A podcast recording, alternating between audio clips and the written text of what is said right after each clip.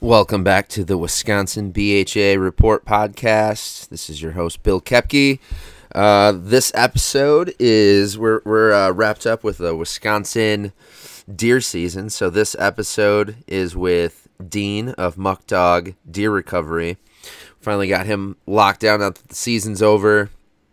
Uh, Dean specializes in training and running deer retrieval dogs. So gets us uh, all all fired up and ready for next season already, but also some things to think about when we're heading out into the woods next season, or if we're looking into getting uh, a dog of our own to train for deer recovery. So, uh, yeah, this is it's a good podcast. Hope everyone enjoys it. Uh, reminder to get your um, CWD results in for your deer this year. We've got four more days until we do the drawing on February 14th. So hopefully that gives everyone enough time to get those last few test results back. And we'll be doing our drawing for the $1,000 grand prize Fleet Farm gift card. And then five runners up will be getting the uh, Wisconsin Patrons License drawn. So stay tuned for more details on that and our special guest uh, raffle drawer. So. Uh, newsletters coming out as well, so stay tuned for that. We'll be releasing our newest board members from our 2022 search, and we're super grateful and thankful for all of you that submitted your applications, and we're looking forward to a great uh, rest of 2022. So enjoy the podcast.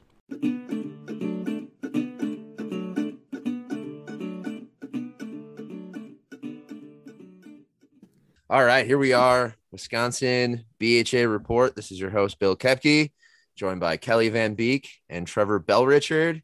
Kelly, Trevor, what's up? Just happy to hear your voice, Bill. There you go. Always so happy to hear your voice, Bill. I, I totally bought into that. Trevor, it was like we were just talking for Yeah, hours yesterday. that weird? Yeah, Uh, we had our state board meeting. Well, anyways, I'm excited for this podcast because it's all about dogs, recovering big game, how to train them, how to find them, how to read them, how to listen to them, how to trust your dog. Uh, we're we're joined uh, by Emily Eel, a longtime longtime participant of the podcast, always share, willing to share her passion, fire, and knowledge. And we're joined by Dean of Muck Dogs Deer Recovery. So, Emily and Dean, thanks for joining the show. Thanks for having me. Gonna be fun. I'm excited. Excellent. Uh, so let's start the show off. Kelly, what are you? What hat are you wearing, and why? Where's it from? What's going on there? Well, this hat is from our friend Chris Nab, and I can't pronounce the name of the company it's from. Uh, I, I, I'm just ter- it, I'll spell it out. P A L O U S E Prairie Company. I don't know how you say that. Palace, Palace Prairie Company. Uh, they make a bunch of cool looking dog hats, but this one says "Fear the Beard," and uh, Krista got me the hat uh, because there's a bearded puppy in the crate next to me um, making noise that maybe you'll hear periodically in the background. She got me this hat one um, shortly after I picked up my poodle pointer Leo in late 2021.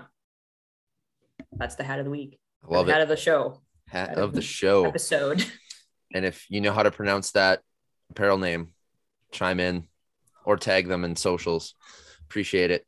All right. Uh Trevor, what's going on with Wisconsin BHA policy? I was I listened, I promised you during the meeting, but you're gonna do a better job of explaining it.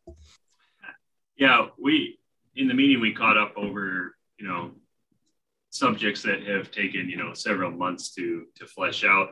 I think the two most important ones that are coming up, and one I only found out about today, so this is kind of breaking news. But well, well the first one is um, the sale of Knowles Nelson land currently in the legislature. There is a bill which has had public committee uh, hearings already in the Senate, essentially that would allow municipalities uh, or counties to sell land purchased via the Knowles Nelson program uh, for the price that they purchased it through or purchased it at and uh, with a little bit of interest. So essentially the, the bill would allow, you know, large tracts of, of land to be sold to private donors or private uh, private sales, which isn't great uh, from most people's perspective.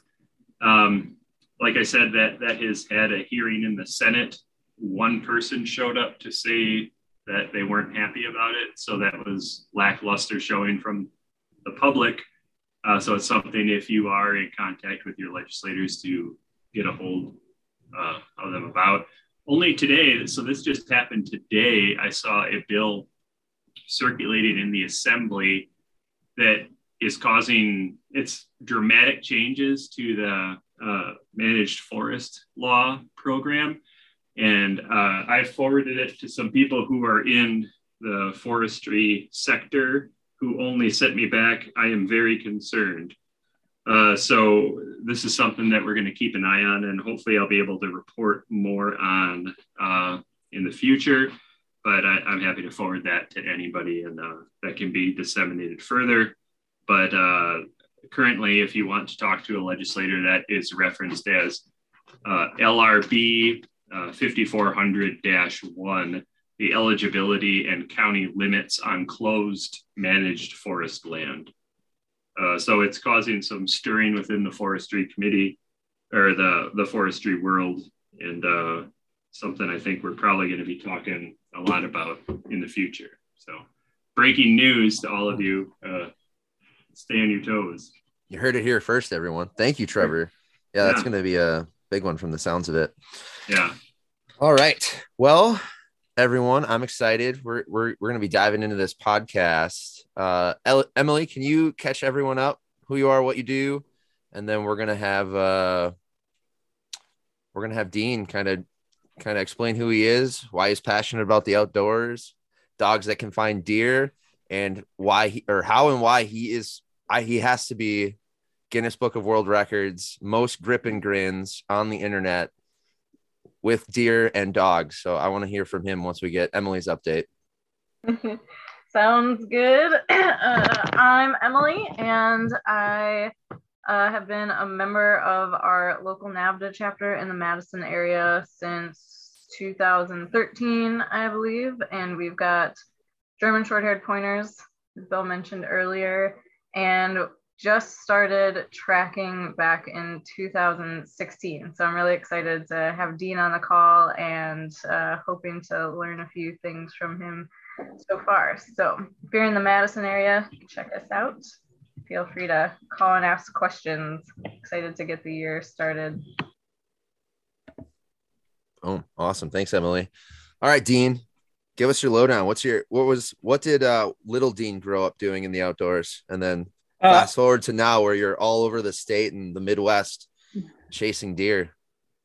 Sure. Um, I, I, guess my passion really started with dogs um, and then bow hunting. Um, my brother, my brother Dan got me into bow hunting when I was when I was young. I used to go with him, um, you know, when I was 10, 11 years old and, and tag along. And then um, obviously started when I was 12, but I've always had a love um, for dogs and watching dogs work. And, and honestly, I've had um, a little bit of everything when it comes to the dog world.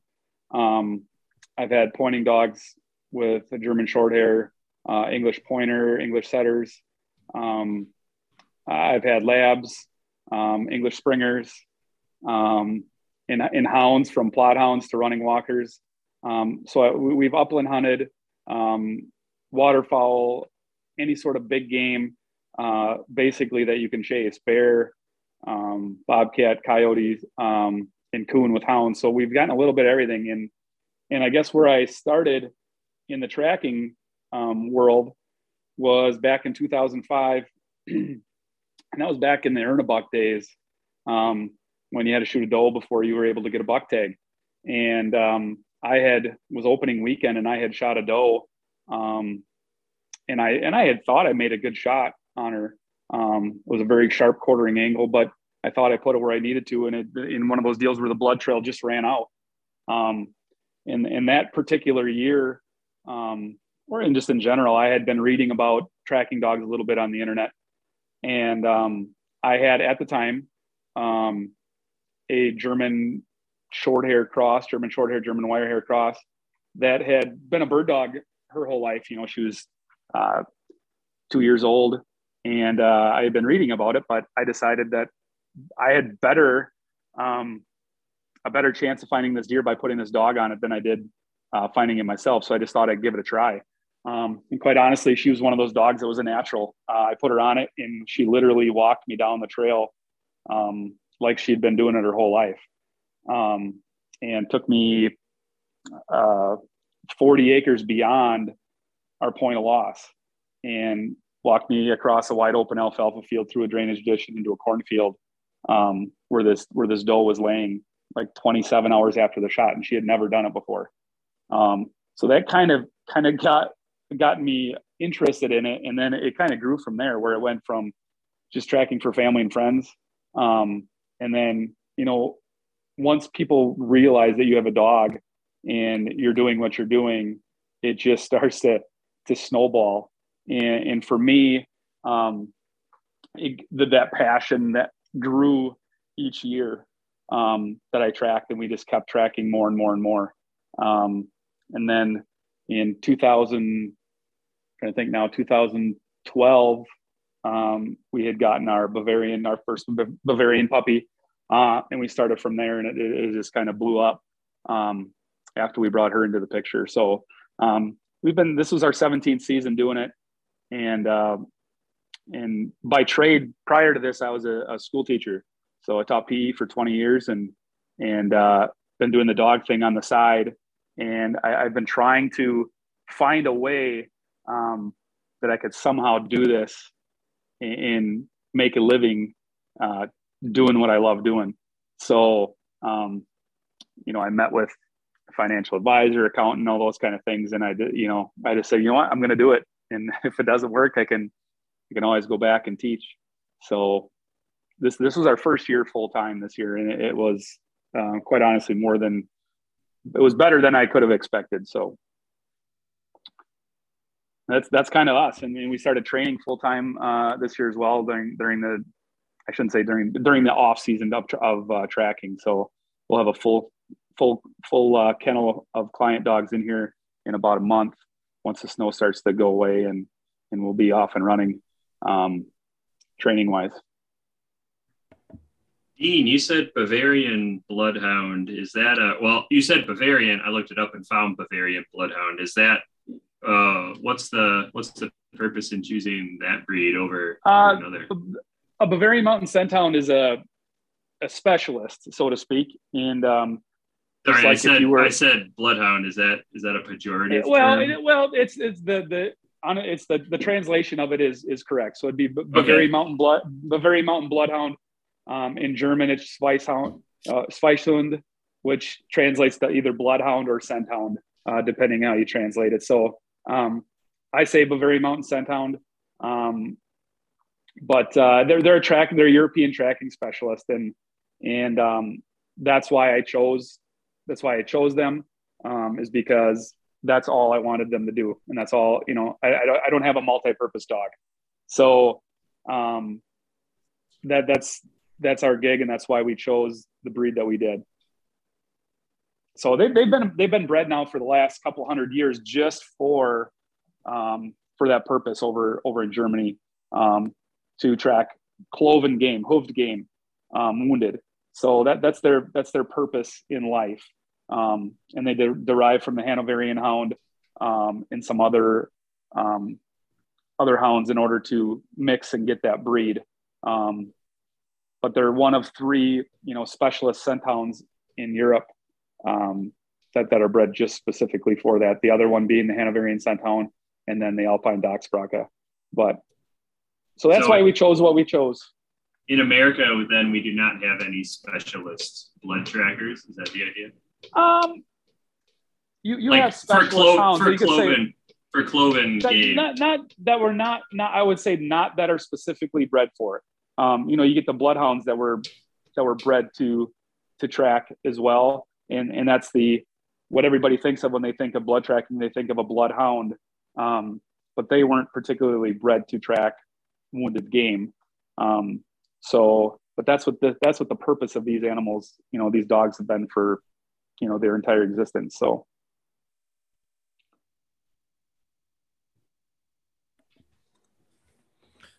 17 years is a really long. That's like that's. I didn't realize you'd been doing it for that long. That's awesome. Uh, and I guess for people listening too, because I know how competitive everyone gets with their dogs and the internet for whatever reason. Um, de- like not putting themselves like when they see what you're you and your dogs are doing, realizing this is 17 years of trial and error and learning and devoting yourself to it, and you've purposely selected a dog that's entire um, soul is is into finding injured, uh, wounded game. So, um, just for people listening, I think to kind of sum up a lot of these details you've been mentioning, and just how how consumed by this you've become is pretty awesome to hear. Yeah, it is definitely uh, one of those things. You say consumed, and, and my wife would tell you that um, that I am absolutely consumed with it. She'll ask what I'm doing on my phone, um, and she'll know I'm talking to somebody. She's like, are you, are you, talking to your girlfriend or are you talking to somebody about tracking?" Well, I don't have a girlfriend, so um, I, am probably talking about tracking to one of a network of of trackers, either in the state or out of state. Um, I, am constantly talking about it, um, trying to get better, trying to find ways to get better, different training techniques. Um, our year in general, just talking about tracks and different things. You you, you look back on things and and that's how you improve. You know, you you think of different tracks that have given you problems uh, over the year or over the past years, and you're talking with other experienced trackers who may have had the same experience, or you're trying to pick each other's brains um, as to how to go about it and how to set up a training scenario, how you can how you can get better at it, um, or how you can you know problem solve or whatever. It's just a constant constant um, I shouldn't say need, but a constant want or a constant desire to get better. Dean, I've got this book called Tracking Dogs for Wounded Deer by John. And I have it, Jeanneney, yeah, I have, yeah. I have it right here. Right here, right here it is. yep, there it is. the, um, the cover's worn off. but that one was first published in 2004. So if you got into it in 2005, you must have been kind of right on the tipping point of some of the right United Blood Trackers, um, the organization, and and you know John Jeanneney um, and his wife Jolanta, and there's there's some other folks that were the founding members of United Blood Trackers, which with that organization officially started uh, in 2005. Um, but th- those guys had been tracking for longer than 2005. It's just that when um, that particular organization, which is obviously nationally known now, um, that's that's where it started. Um, but I think there was it was several years. Don't quote me on this, but I, I think I remember talking to Jolanta and, and some of the others that it, started it. That that there were there was several years in the making um, where that organization started, and, and there's been folks that have been tracking for you know much longer than that. Um, a gentleman named Al Sherman that lives uh, in Indiana, but he has a he has a place in northern Wisconsin, and Al's been tracking for for 40 years. Um, and it's just a, a, plethora of knowledge, and I'm constantly trying to pick his brain. Um, but you know, Al Al's been doing it as long as it's been legal in Wisconsin, and much longer than that uh, in the South where he first started. So, you know, th- those are the type of people that I try to surround myself with. Uh, are people that have been, you know, doing it, and people that have honestly, quite quite honestly, people that have the same ideas that I do and the same beliefs that I do about tracking. Um, because there's there's a lot of different folks out there that are in it for different reasons. What are different some, reasons that I believe in? What are some of the reasons and some of your like kind of fundamentals of of tracking uh, that you do it for? Um, I, I do it because number one for the dogs. I'm I, I'm a dog junkie. Um, if you can hunt it with a dog, um, I'm all about it. But for me, for me, it's it's about the dogs, and, and that's really why I do it. Uh, the other thing is I don't like seeing uh, animals go to waste, um, and I'm all about helping hunters. So you know, dog ultimately is is one of the greatest conservation tools there is uh, in terms of of game and in recovering your game. So um, that that's you know one of the reasons that I do it. And, and I like I said, I it was it was a way for me to incorporate both bow hunting and dogs. Um, and and I love it. I'm passionate about it. Um, and and there are people that are in it for the money um, because you can you can make some money doing it. Um, people charge people to track, and but that's not. I mean, I I still I still take my my tracking is tip based, um, and I always it, it, will be until somebody forces me to do it different. But um, there there are people out there that the only reason why they get into tracking is because they they see as an avenue that where they can make uh, a side hustle, so to speak. Um, and so so they're out there they're trying to do that. Um, so yeah, I can definitely relate to just being interested in incorporating the dog in anything you can. And I think I've seen that a lot just with having German short hairs as a versatile dog and starting out in NAVHDA doing, um, you know, kind of the field and water there. So covering pointing and some tracking on water and land, but mainly for um, feathered game. And then um, just seeing how easily that they can adapt to those different environments. And then um, when we when we took the the tracking seminar that we went to, my husband and I back in 2016, it just opened this whole new world of increased versatility for those dogs. And it was the coolest thing. I i totally get that. And i think yeah there's so much you can do with them throughout the hunting seasons and then being able to use them and work with them during the deer seasons too that just added a whole nother level right um it, it's it's one of a lot of people a lot of people their interest gets sparked after they they have a tracking dog come in and track for them. Um, I get, gosh, dozens, more than dozens of calls um, every year or messages every year like, hey, you know, and it's some usually somebody that we tracked for that says, hey, I want to, that was really cool. Or they talk about it, oh man, that's really awesome. I'd really like to get into this um, and do this. And I, I'm hesitant sometimes because what ends up happening a lot of times is people will get it's re, it's it's new and it's a really cool thing right and it's something that they're really excited about excited about and they think they're going to have all this time to do this and they're really passionate about bow hunting and they're really passionate about doing those things. And they get a dog and then all of a sudden they don't have the time that they think they're going to have. And and they don't get the dog out on as many tracks and they don't do these things. And all of a sudden they have a dog that is just not being used and ends up being more of a pet, which I don't have a problem with the dog being a pet. But um, a lot of these people want a specialist tracking breed because, oh, that's what you use to track. And they're really cool looking. And I want the best animal out there for the purpose when they don't really have a need um, for that and they aren't going to use their that particular dog um, up to its ability or what they're really bred for. And so um, I try to really feel people out as to how serious they really are. And I, and I talk about um, the not so glamorous things about tracking. You know what I mean? Like it takes, it takes a lot of time and I don't, I don't want to discourage people from doing it, but I just want to be open and honest about, Hey, like the busiest time of the year is when you want to be out in the tree sitting and hunting you know we 40% 30 or 40% 35 or 40% of our calls come in a three week span in november. You know that's when you want to be out in the woods and my phone does not stop ringing during that time. If you want to hunt and you want to be a diehard bow hunter that's going to be a that's going to be a tough choice and you're going to have to make a choice um, as to what you want to do. You can't do everything.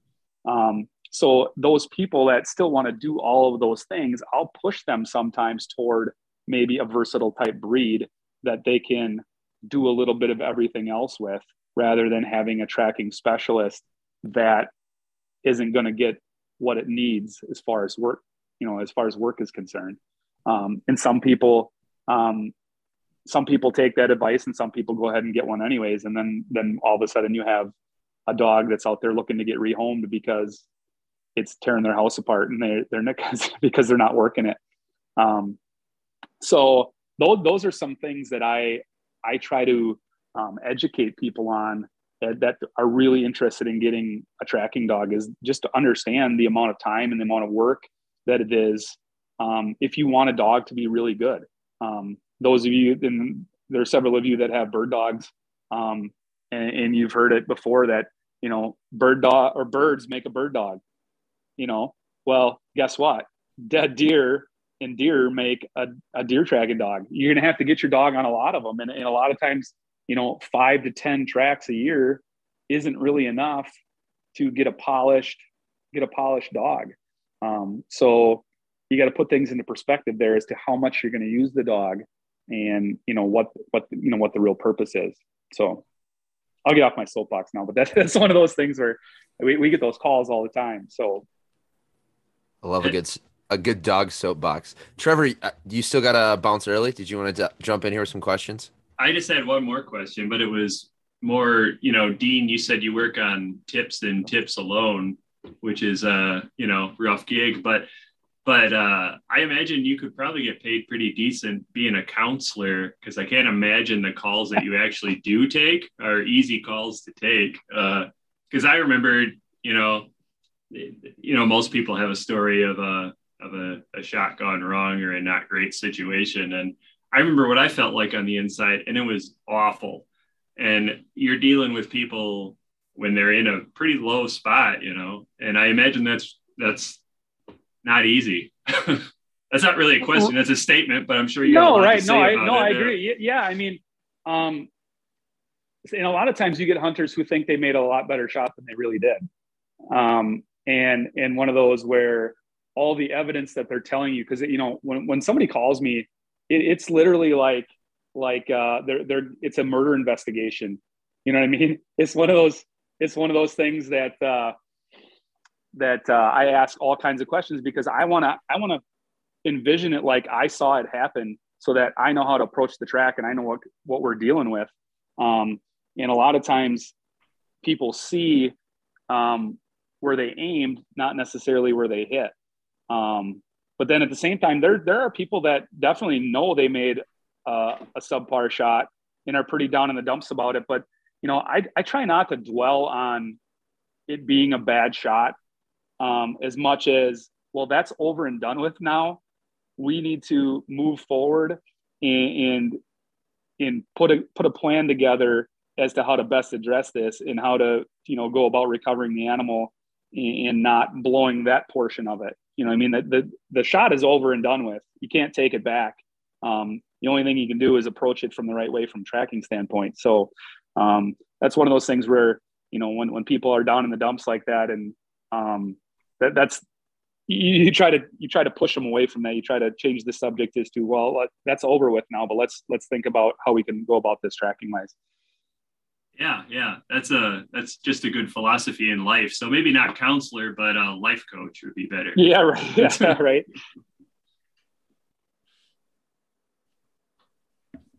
So you you mentioned earlier uh, guys getting into this for various reasons. Um, you know, some you agree with, some you don't agree with. I so I, I guess the question I'm asking you is so what are some things people could uh, people can be looking for questions they can ask because I know my first attempt into this was my uh, bear from t- uh, 2020 and I mentioned the, to you Dean that I uh, shot made the shot, heard the bear go down, heard the death moan, knew he was close, but it got dark really fast. It was super dark that night, raining. My headlamp died. So I had to back and my dad, my dad, like it was just a crazy set of circumstances. We went back out there with a group of people, uh, couldn't find him. Um, went back, found a guy with a dog, first person that responded to my post in the Facebook group. Went out there with him. Dog went crazy at the sight of the shot. I thought I felt good about it. Um, but two hours later, no, no bear, but a really tired dog who the entire time we thought, you know, the, the dog was on fire. It was, it was doing everything a dog does when it's on hot scent. And then I check my trail camera that I left at the site and we find out there four other bears had come in that night after I had shot mine. So he was on hot scent being live bears. And then I find out later that the guy not so much is a um, recovery dog, but a bear hound. So completely, completely different uh, training style, function style. So I guess off of that, Dean, what would you, what do you recommend to people when they start asking or Um, looking for people to help? I, I would recommend that that um, with social media is- to during the off season is to kind of check around your area and and see what's out there um, for game recovery dogs because as popular as it is, they're they're popping up everywhere really. But honestly, what you're looking for is somebody that that has a, a, a certain amount of experience um, doing it and, and and has been successful. And like I said, in the day and age of social media, um, it's not hard to see who's successful and who's not. Um, and you know, there you can do a lot of things with pictures and and and whatnot, but um, but do your research ahead of time. Ask questions. I mean, message those guys or or whatever, and, and ask them their experience. And and a lot of times you can tell who's who and what's what just by messaging and talking back and forth with someone. You can tell if someone knows knows their stuff or if they're you know blowing smoke so to speak. Um, but that's what i would suggest is is to look around ahead of time and contact those people or put those numbers in your phone so that when when or if something does happen um, that you have that contact. Um, otherwise there's you know united blood trackers has a tracker list um, you don't know what you're getting there all the time with with united blood trackers because it's one of those where if you're on the find a tracker list if you pay a membership you're on the list. Um, so you don't know what kind of experience a dog might have. Um, there's wisconsin deer tracking network um, who actually has a set of standards where if you're on that tracking list um, you know you're getting a, a, a, dog with a certain amount of experience that has um, some recoveries under its belt and whatnot. So um, one of those things where do a little bit of homework ahead of time um, and ask questions of the um, of the tracker themselves. Um, I would hope that if somebody's inexperienced, that they would that they would let that be known when someone calls them. You know, I know when I first had puppies um, and we were we were tracking, it would be, you know, hey, I, have got a first year dog here. I'm just going to let you know. Um, and a lot of times hunters are like, well, you're my last resort, so it's better than nothing. But um, when you got somebody who's who's got a 170 or 180 inch deer or whatever it is, um, and they're they're looking for somebody with a whole bunch of experience to find something, um, it, it's nice to have that knowledge ahead of time and, and and know where there's an experienced tracker in your area. And not to say that it's more important to recover one than the other, but there there's some people that are um, they've got a lot of money and time stuck into properties and different things like that. So I feel like it's it's um, the tracker's responsibility to be honest with hunters too as to what they're bringing what they're bringing to the track. Um, just because their dog may have found you know three or four deer doesn't make them doesn't make them a legit recovery dog, so to speak. So um, because many times those tracks are you know the deer's shot double lung and gone 100 yards and they walk it you know the dog walks down it and finds the deer and you know somebody thinks they have a recovery dog but um, as as you can see or you you experience with your bear is that you know there's a lot of even though the bear didn't go very far there's a whole lot of other distractions there that a dog has to sort through. And if a dog doesn't have experience in doing that um, it can get pretty hectic pretty fast. As you experienced. Yeah for sure. It was that that was a long night. I i don't think i got home until 2 a.m. or after two. And then I was right back out in the morning with uh, Kelly's, the Carissa who gave Kelly her hat. She was my my bear savior. So I was like Trevor was mentioning, you get you get to a pretty dark place when you don't you can't find that animal. And uh, this was my first solo bear on public land. And um, like I like I said, I heard him go down. The dog was the dog was showing all the signs you think of and want to see in a dog when you think it's on um, when you think it's on game and nothing to show for it. And then I go out with Carissa. I show her my map where I go, where I, where I went the night before, the whole tracks we made. She right, walked like an etch a sketch. Yeah, she walked 20 and I was I was I I even dropped my phone. So I showed her go to put my phone in my pocket, missed my pocket, didn't know at the time. So now my phone's just out in the middle of the swamp on, on the ground, and I don't realize until I get back to the truck. Um, but I start wandering, like just absolutely wandering, um, probably from fatigue. And Carissa walks 20 yards past my last line and she just yells my name. She's like, Billy's right there. I'm like, oh. And I like walk over and it's I can see my tree stand like where the, the tree was and six, 60 That's yards. Crazy. Did even go That's 60 crazy. yards. so yeah. Uh, yeah. It was a it was a wild experience. Whereas I think if I would have had Eugene, it would have been a much shorter night. Yeah, yeah, I'd say it probably would have been over just a, a, minute or two, really, if, if it was only 60 yards away. But um, yeah, he was, he was in knee deep water. He he like swung way out, dropped into the swamp, and she just happened. I don't know how she saw him because it's you know first day of bear season, so the woods are still thick, and he was sure. completely submerged up to his front shoulders in water. Yeah, with his yeah. head, his head was caught between two tag alder trees, and that's the only mm-hmm. reason he was still like upright. Is he sure must have ran into those, got caught and moaned, death moaned. But yeah, I have there was no way we were going to see him in the dark, us just walking around because it's oh, not like yeah. there was a blood trail or anything. Um, right. Sight, sight tracking. Uh, well, it, it, grid searching for a bear at night is is next to impossible, especially with the terrain that they're usually in. You can't see five feet in front of you to begin with. So, um, yeah, it's it, in their in their black and it's dark and your lights aren't that great and they, they it's not like they have reflective eyes or anything like that where you can you, know, you might see it like with a deer or something like that. But yeah, it it uh, it's a little it's a little sketchy, a little hair raising too. Although you you said you heard a death moan, so you knew it was dead there somewhere. But um, you know, if we're if we're in there after a bear at night, um, it, it's a little bit of a hair raising experience um, when you when you're tracking a, a predator um, at at night. You know, and, and you've got a dog on leash, and you you know you don't know if it's dead or not. Um, it, it gets to be a little bit nerve wracking sometimes. Oh, for sure. I would for sure. So we uh, covered, you know, what what people can be looking for, questions asked. I guess I want to I want to start hearing from Kelly because Kelly's with Leo. She's going to be getting into this, and Kelly's at five months, six months old, got her first deer track. Um, I guess what are some questions the two of you have for Dean about getting started or, um, yeah, learning more about this stuff?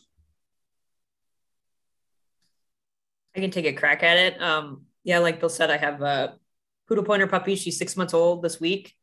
And um, New Year's Eve, she was with me and I had shot a deer that I knew was down. And I was like, why don't, you know, let's just take her out there and see what, see what happens. Yeah, like I, you know, we had snow. I knew the blood trail was good. Um, mm-hmm no idea what I'm doing really blood tracking wise, besides watching a lot of YouTube videos and seeing dogs work. And I was, and I had Emily's, one of Emily's dogs, Lucy, had worked for me um, right away in the bow season. And I was like, man, this, like, I would love to have a dog that could do this for me on a regular basis and other friends. So had the puppy along, put her on the site of origin, and you could just tell that her demeanor changed from her typical bouncy puppy to like, oh man, like there is something here that I am super interested in. And I don't I don't know if she's a natural. I mean, there was plenty of blood.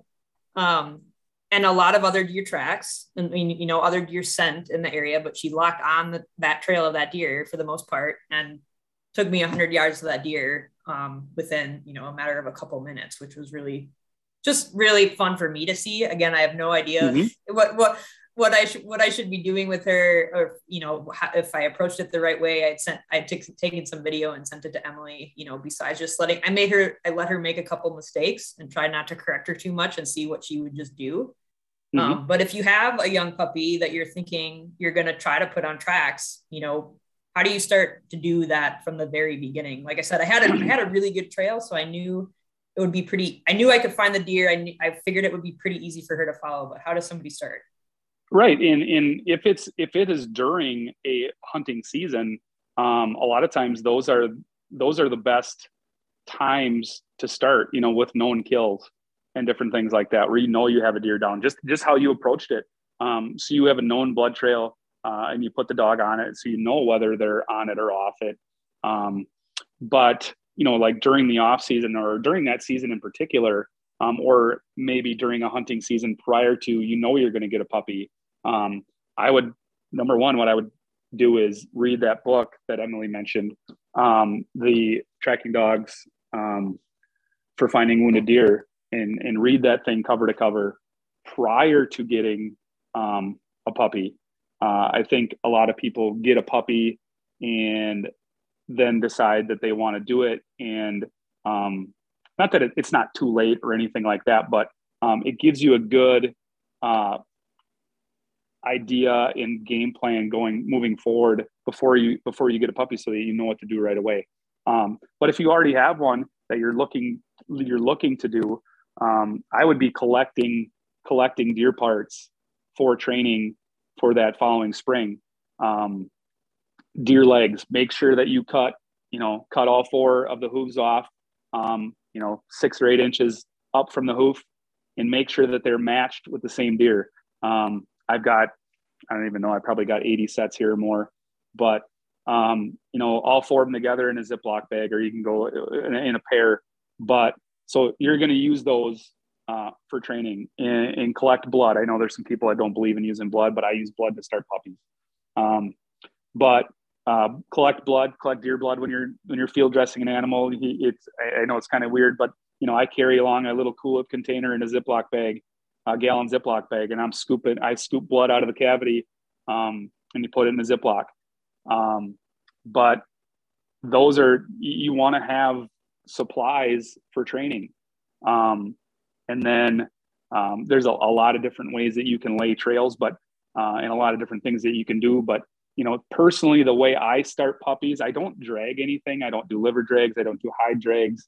Um, like I mentioned in the book, um, unless I really have to, unless I get a dog that's really not interested.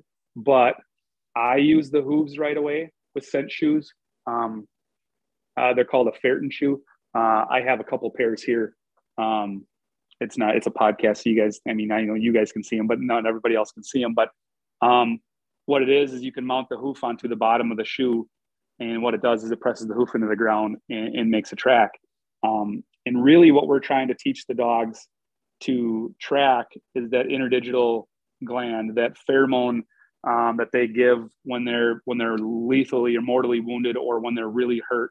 Um, they give out a different scent than a healthy deer, and that's what we're trying to get that that dog to imprint on, so that when we go out there in the woods, that they're locking onto a wounded animal, not every other deer that's in the woods. So, um, but I how I start puppies, I I lay uh, a blood soaked kibble.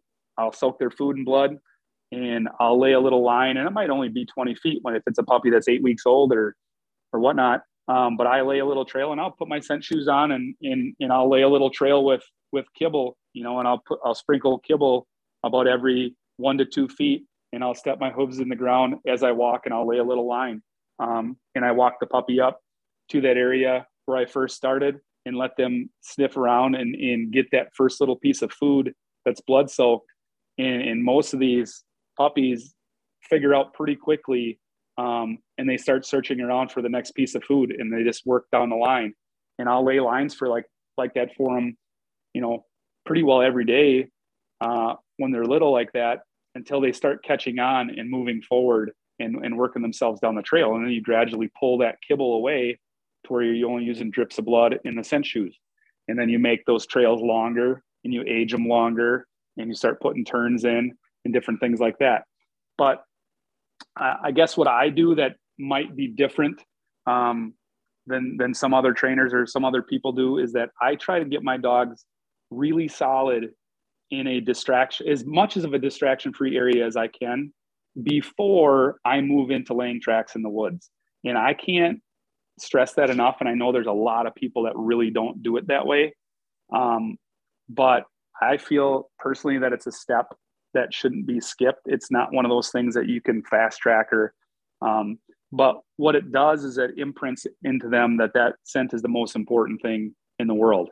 And there's no, there's nothing else there to distract them. Um, so you're trying to find areas that are as distraction free as possible. I mean, it's really hard to find sometimes, but you know so i'll i'll get a puppy really solid in an area or in a distraction free type area up to like 24 hour old tracks that are several hundred yards long in a, a distraction free area. And so they're they're learning that that old cold scent they follow that that particular cold scent that that gets them to their reward at the end and every dog is different you know i i love dogs that are food driven. So you know you get dogs that just do anything for food.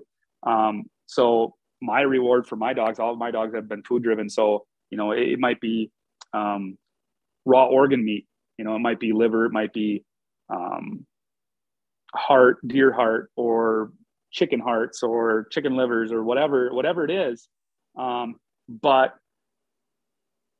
whatever that whatever that trigger is for them i want them to find that at the end and just to be able to go crazy. Um, and and that's what they get rewarded for and that's and that's what they're you know that's what they're tracking for. Um, you get some dogs that are really prey driven that that like to have a piece of hide at the end and they shake it you know they grab and shake and grab and shake like they're wanting to kill something. Um, uh, you have dogs that are ball driven and toy driven and different things like that. You just got to find what what it is that your dog is working for um, or that wants to work for i've had some you know like i had dogs in this past summer um, and I had a couple that didn't care for food at all. Um, so you had to find what their trigger was, you know. And I, I had a dog that didn't want to didn't want to pull on a didn't want to chew on a deer hide, um, didn't want the leg at the end.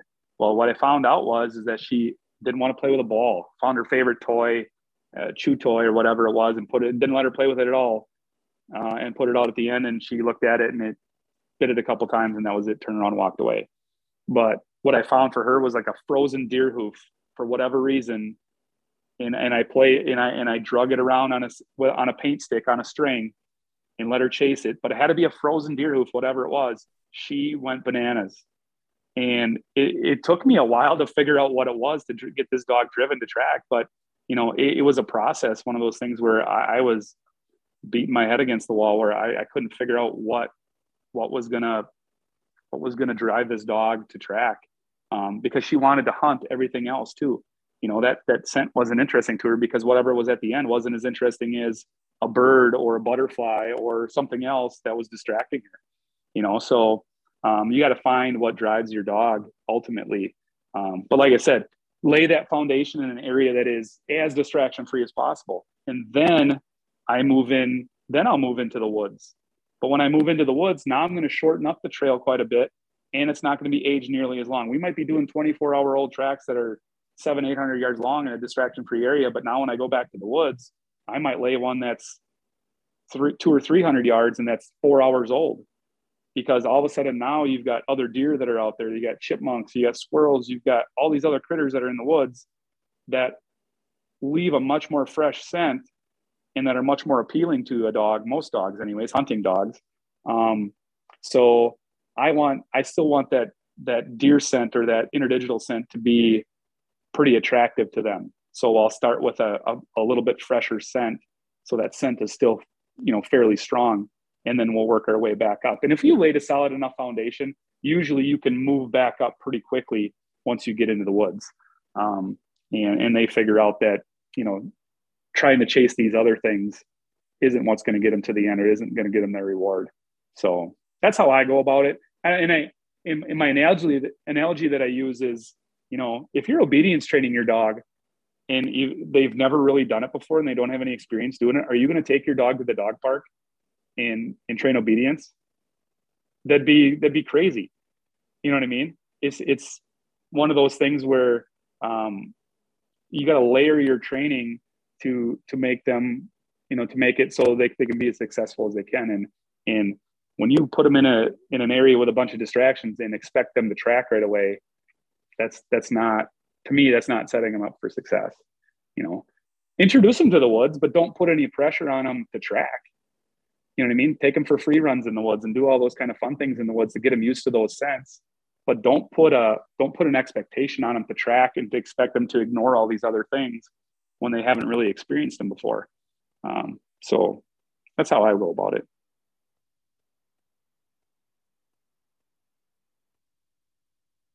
I think one of one of my favorite parts as a bow hunter too, and one of the most critical things we can learn from with the aid of the dog too is if you do recover the animal what by when you actually can look at what you hit and look at what organs got hit since you were able to recover it, it tells you so much about the margin of error error in bow hunting is actually right, pretty right. is so much smaller than anybody ever thought. Um, you know, Emily was on a track with me early bow hunting, and you know, honestly, after I gutted that deer, the shot really wasn't that bad. The deer is just really tough, and mm-hmm. how far the deer went and how little blood there was. Um, all of these, you know, really small margins of error can add up to people easily losing deer and I, I know we would not have found that deer without the help of without the help of the dog. So it's just so like you said dean at the beginning you know one of our most valuable conservation tools because we can recover so many more animals. And then also teaches us a lot about how much those animals are designed to survive even after a legal right. hit. And they can make it a long ways and make it really tough just for humans to be tracking them. Uh, and you bring up a good point um, and and and I we talk about a dog being a conservation tool, um, but there there's also this, and I, and I don't understand it. it. It kind of it gets to me a little bit. It's one of my pet peeves is that um, that people chastise hunters, other hunters chastise other hunters for using for having to use a dog to recover an animal. It's like, oh, you you don't know, you're not you're not a good tracker. You, what you don't know how to sight track on your own there's so many different variables and so many different things that can happen that can make a really good shot. You can make a really good shot on an animal. And then number one, they might go a really long way, like you said. And number two, they might not leave a visible blood trail. You know, they they it, we see it so often where it might be an angled shot where the the actual hole that goes through the rib cage and into the vitals of the animal does not match up with the hole that's on the hide and through the muscle wall. They might be two or three inches apart you know, where where the hide lays over the opening of the hole and they, there's no the blood is not able to escape you know? So I, I i just i don't understand that instead of you hunters chastising other hunters rather than saying hey nice job for for making every effort and using every tool um, to recover an animal rather than oh you, you, you you're not a you're not a good tracker because you needed a dog. Uh, it just blows my mind how how somebody would would criticize another person because they they use the dog to be more efficient in re- recovering their animal. Um, you could be the best sight tracker in the world, and I'll tell you what, you put down a good tracking dog, and they're going to make a good, a, a, really good tracker look really bad. You know, I'll, I'll welcome any sight tracker to to to track the same deer as some of our dogs do, and you know, because you, you hear it all the time, and Emily, you probably hear it too. Like you know, you, you go to the, the the last known spot the hunter had, you know, and they'll you're you literally it could be three, four hundred yards, and you're standing at that spot in minutes. And the hunter's like, it took us three hours to get here. Well, it just took the dog three minutes, you know. Um, so it, it's incredible how much more efficient a good, a well-trained dog is versus somebody's eyes or, or whatever. Um, it, it's just unbelievable. I shot my first archery deer this year and or archery season deer anyway.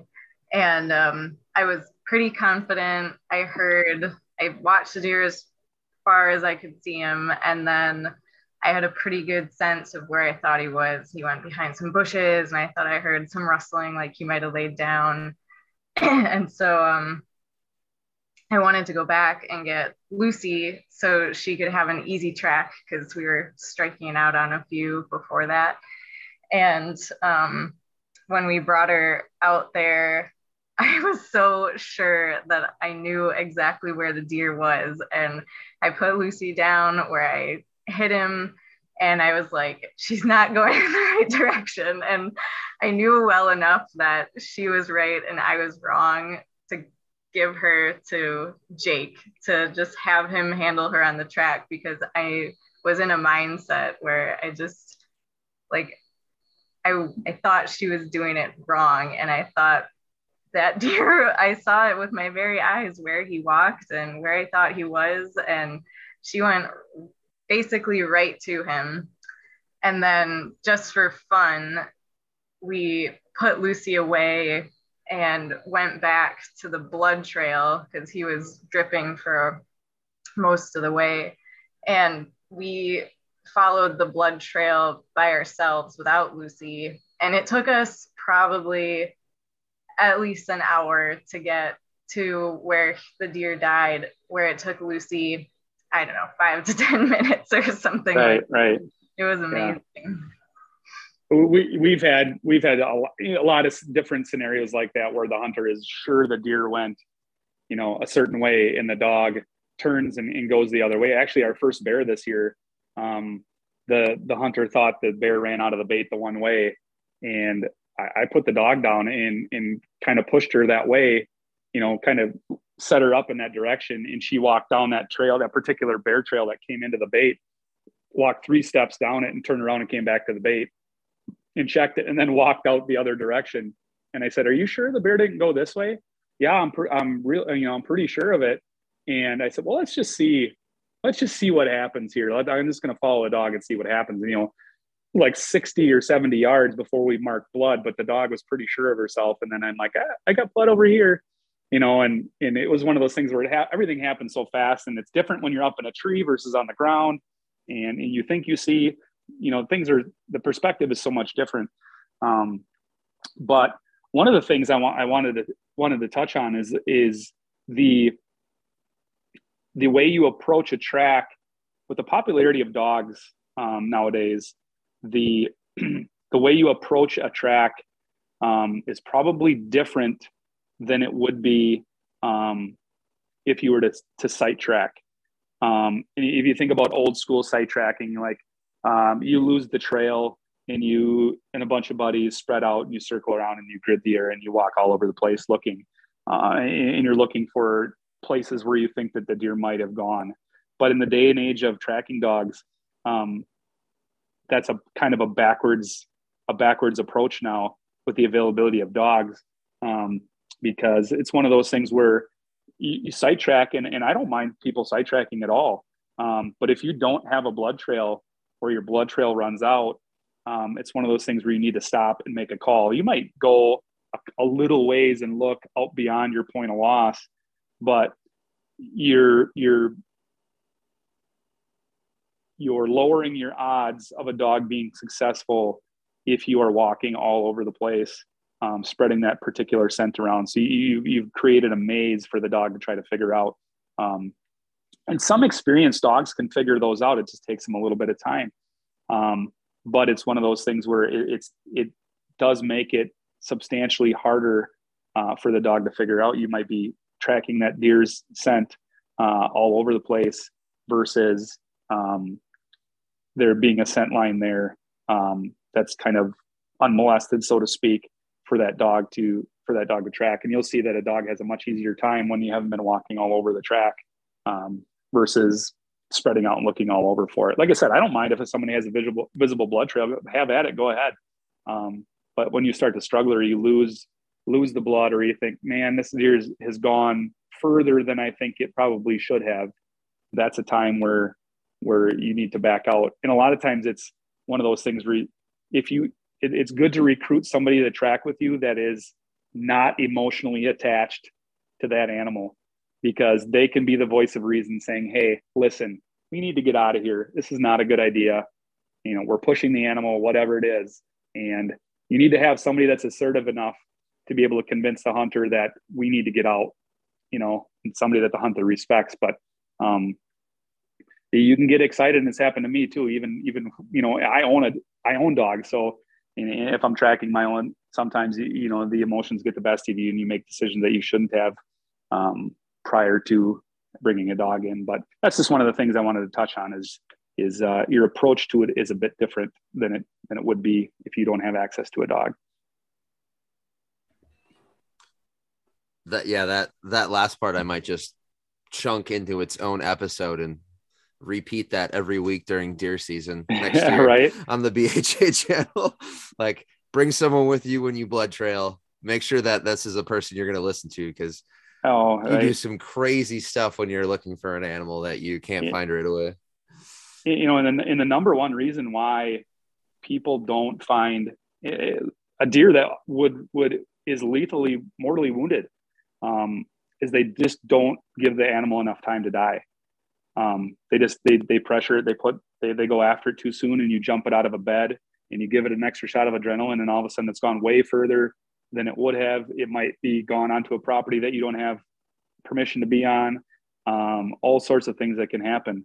Um, so if you thought you've waited long enough wait longer. Usually is one of those one of those things.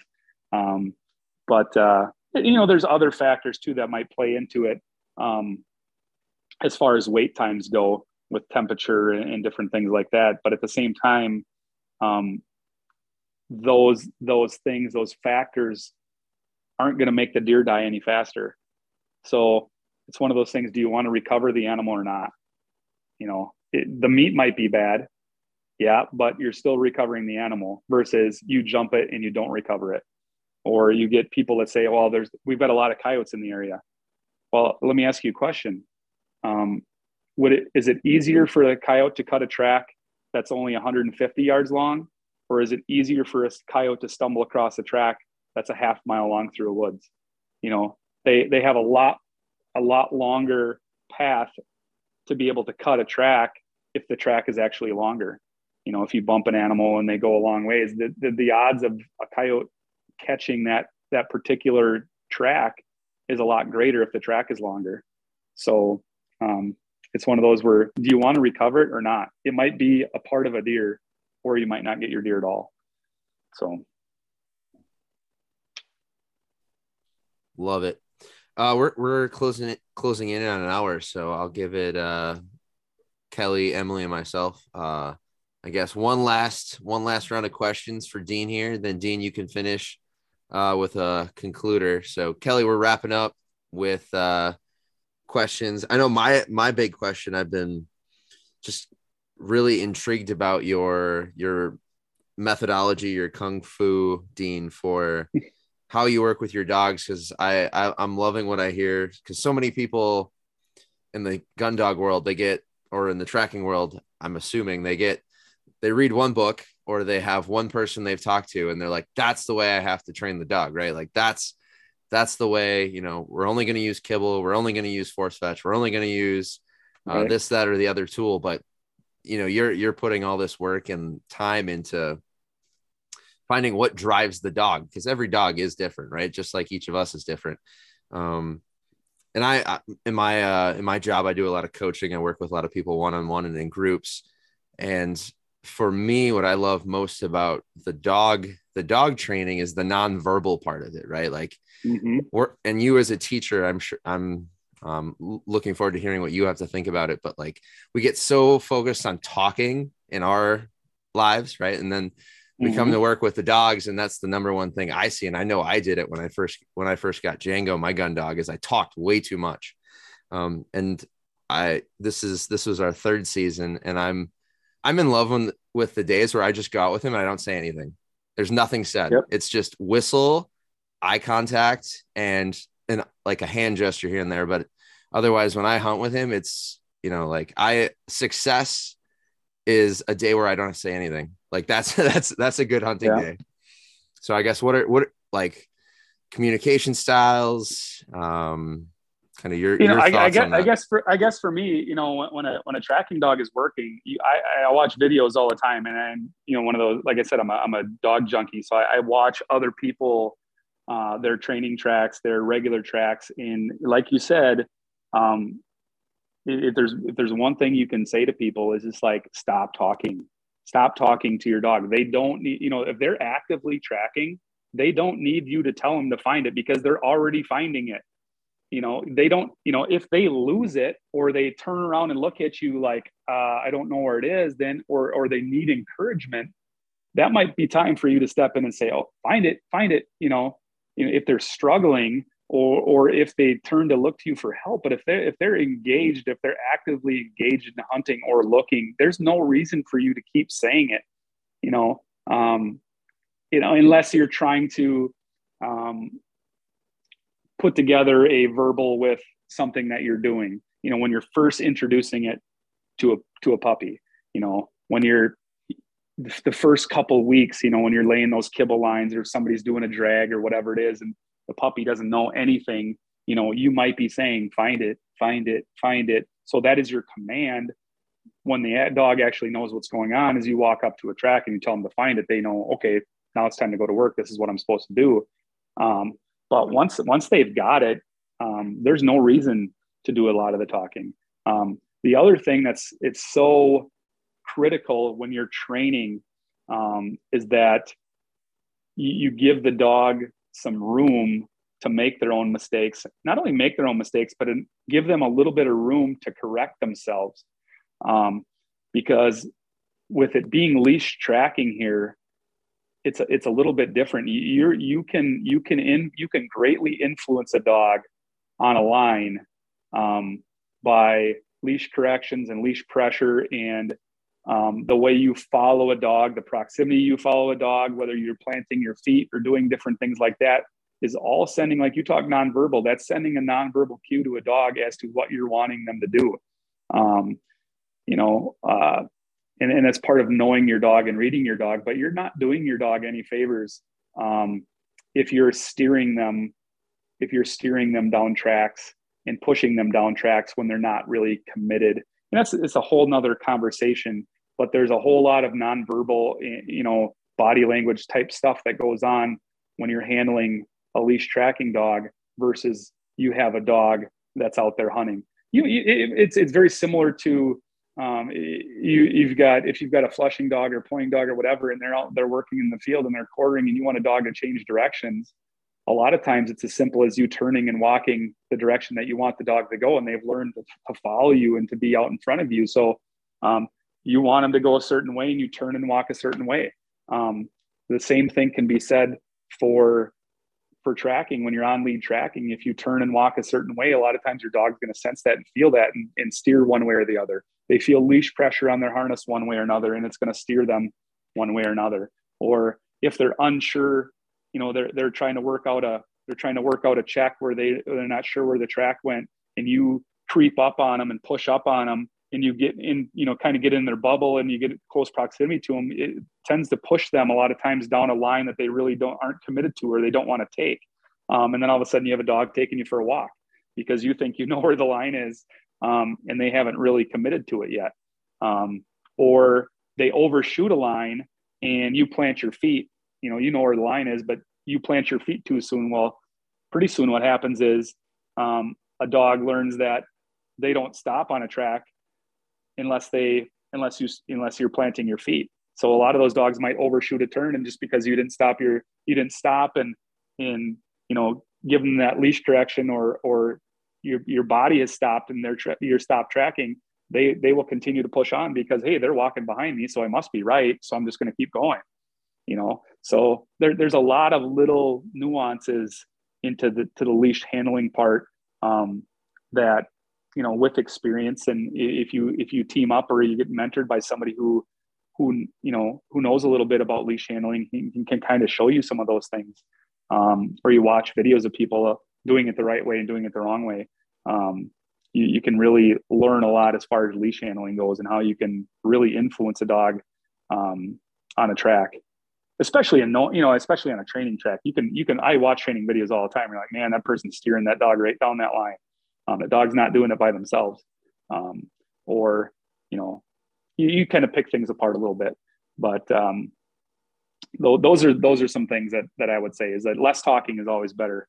Um, but not we're on a podcast, so we can talk as much as we want. Love it. Kelly, Emily, either of you got something? Final questions?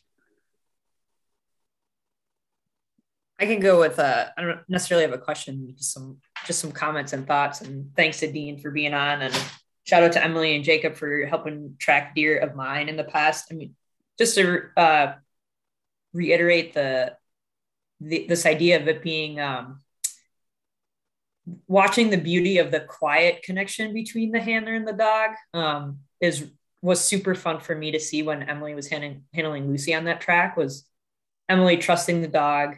You know, not all this. A lot of I wouldn't say that a lot. A lot of tracks I've been on that you know there's all of this commotion and people talking and stuff, but the but the beauty of the handler and the dog and the quiet of the night and watching Lucy, you know, move through the woods to find that deer was just a way different connection to the land and my bow hunting experience than I'd ever had before.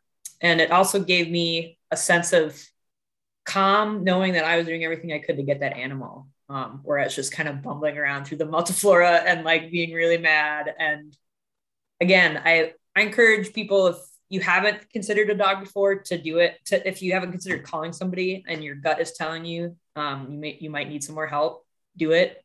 It's not only you know maybe the best thing you can do to try to recover a marginally hit animal but it's also just amazing to watch and gives you a totally different perspective on your bow hunting experience.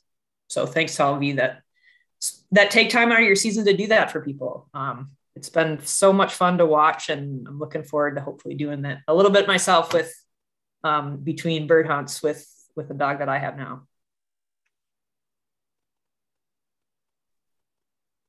I just wanted to say i think i've learned so much just within the last hour and it was great to hear from dean who you have so much experience and it's really generous of you to get on the air and share some of your literal decades of tracking all kinds of animals with the dog. So thanks for doing that. And yeah, I think from I don't know, from my own experience, I I totally agree with Kelly. I think it's a just a completely different way to develop a deeper connection with the land and deer. I feel like I've learned so much about just habits of deer and um, just taking the time, and it takes a lot of time, but it's really fulfilling to use that to be able to observe your dog and observe the land. And um, i just think you learn a lot while doing it and it's it's always worth it. So thanks dean for coming on and thanks bill and kelly yeah. for facilitating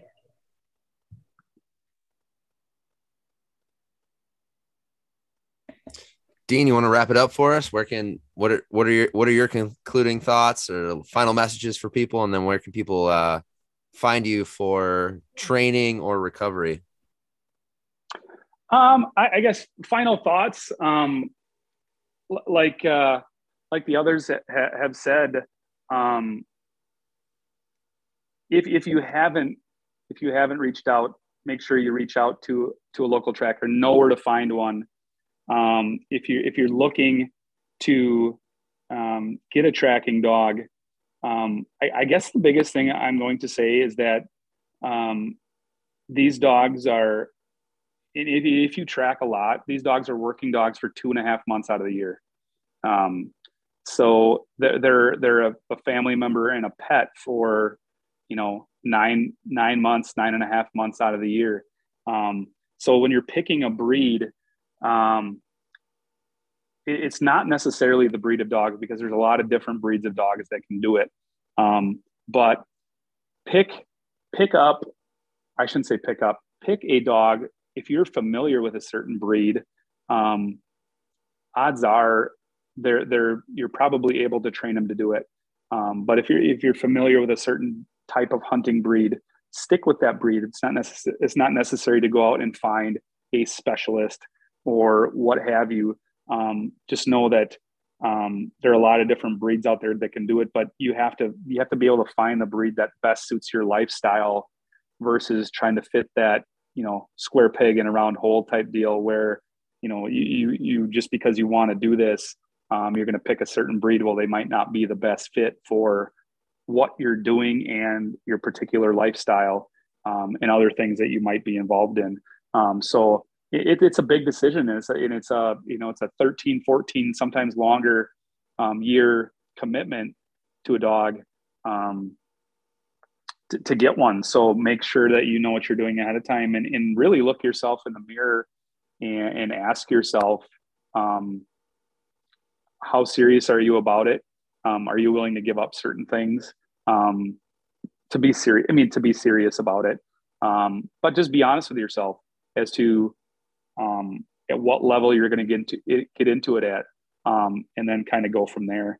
And then ask questions. I mean, ask questions of of people that have the breed that you're looking at, um, people that have experience with that breed. Look look into different health issues and different things. We didn't even touch on we didn't even touch on that.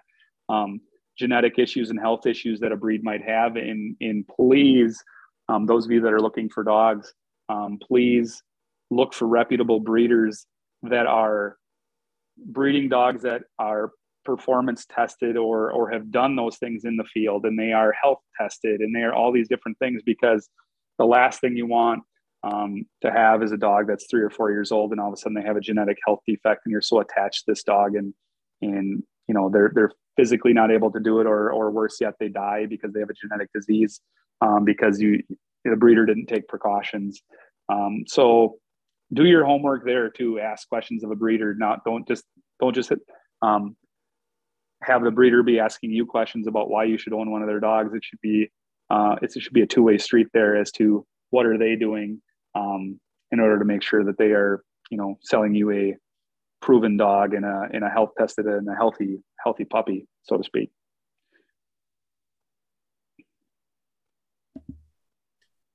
Love it that's a that last message. That last message is important for all dogs. Whatever you get, Right. whatever you're getting yourself into. Uh, Dean, where what's the easiest way for people to find you, get in contact with find you? me um, if you facebook instagram uh, we're on a lot of the social media outlets but uh, muck dogs deer recovery training kennel if you look us up um, i have a youtube channel muck dogs deer recovery on youtube uh, we have a lot of our recovery videos on there we have some training videos on there um, and especially with our client dogs coming in here in march uh, we'll be doing we'll have youtube videos um, showing the progress of those dogs and how we're starting those dogs um, and different things like that. Uh, my contact information is on is on uh, Facebook as well, um, so you can contact me through my my Facebook page, um, or like I said on Instagram or YouTube or what have you. My phone number is on there. Um, I'm always willing to talk dogs and, and to talk training and, and different things like that. Uh, as you can see, I, I I like to talk about those things, and we could talk for several more hours about it. And and uh, I, I just don't tire of it. So if you, if you got any questions regarding training, tracking, um, whatever it is, what breed to get, any type of those things, don't be afraid to holler. Awesome. Thanks, Dean. Uh, really appreciate you uh, coming on the podcast and sharing all of your your knowledge, your experience, and your passion. Because uh, I know I follow along Muck Dog year year round during season. It's a roller coaster. If I'm at Yeah. work, if I'm at work and I want to be outside, I just go over. I'm like, "Where's Dean today? How many? what? What's Yeah, what's he got going on?" Um, It's so kind of funny when we talk to talk to our followers like that. They're like, man, uh, it seems like every day, every day you're you know you've got one on there, or you got a couple on there, or whatever, and it's it, it it's uh, we wouldn't have it any other way, man. It's a it's a it, goes by in a blur. We're out there Mhm. tracking, you know, 16, 18 hours a day a lot of times and and sleeping on the side of the road at night. People people don't know that one. You know, I'm in a parking lot at two in the morning so I can make it home. Um, but uh, yeah, it's it's uh, and then it's all of a sudden it, it stops and it's over, and then I go into Mhm. depression. Yep, that's where I'm at right now. couple more, couple more weeks of rabbit season, then I'm gonna just curl up in a ball. Right. Ah, all right. Well, uh, Emily, Kelly, thank you, thank you once again for coming on. Dean, appreciate you, uh, and everybody have a good night. All right have a good one.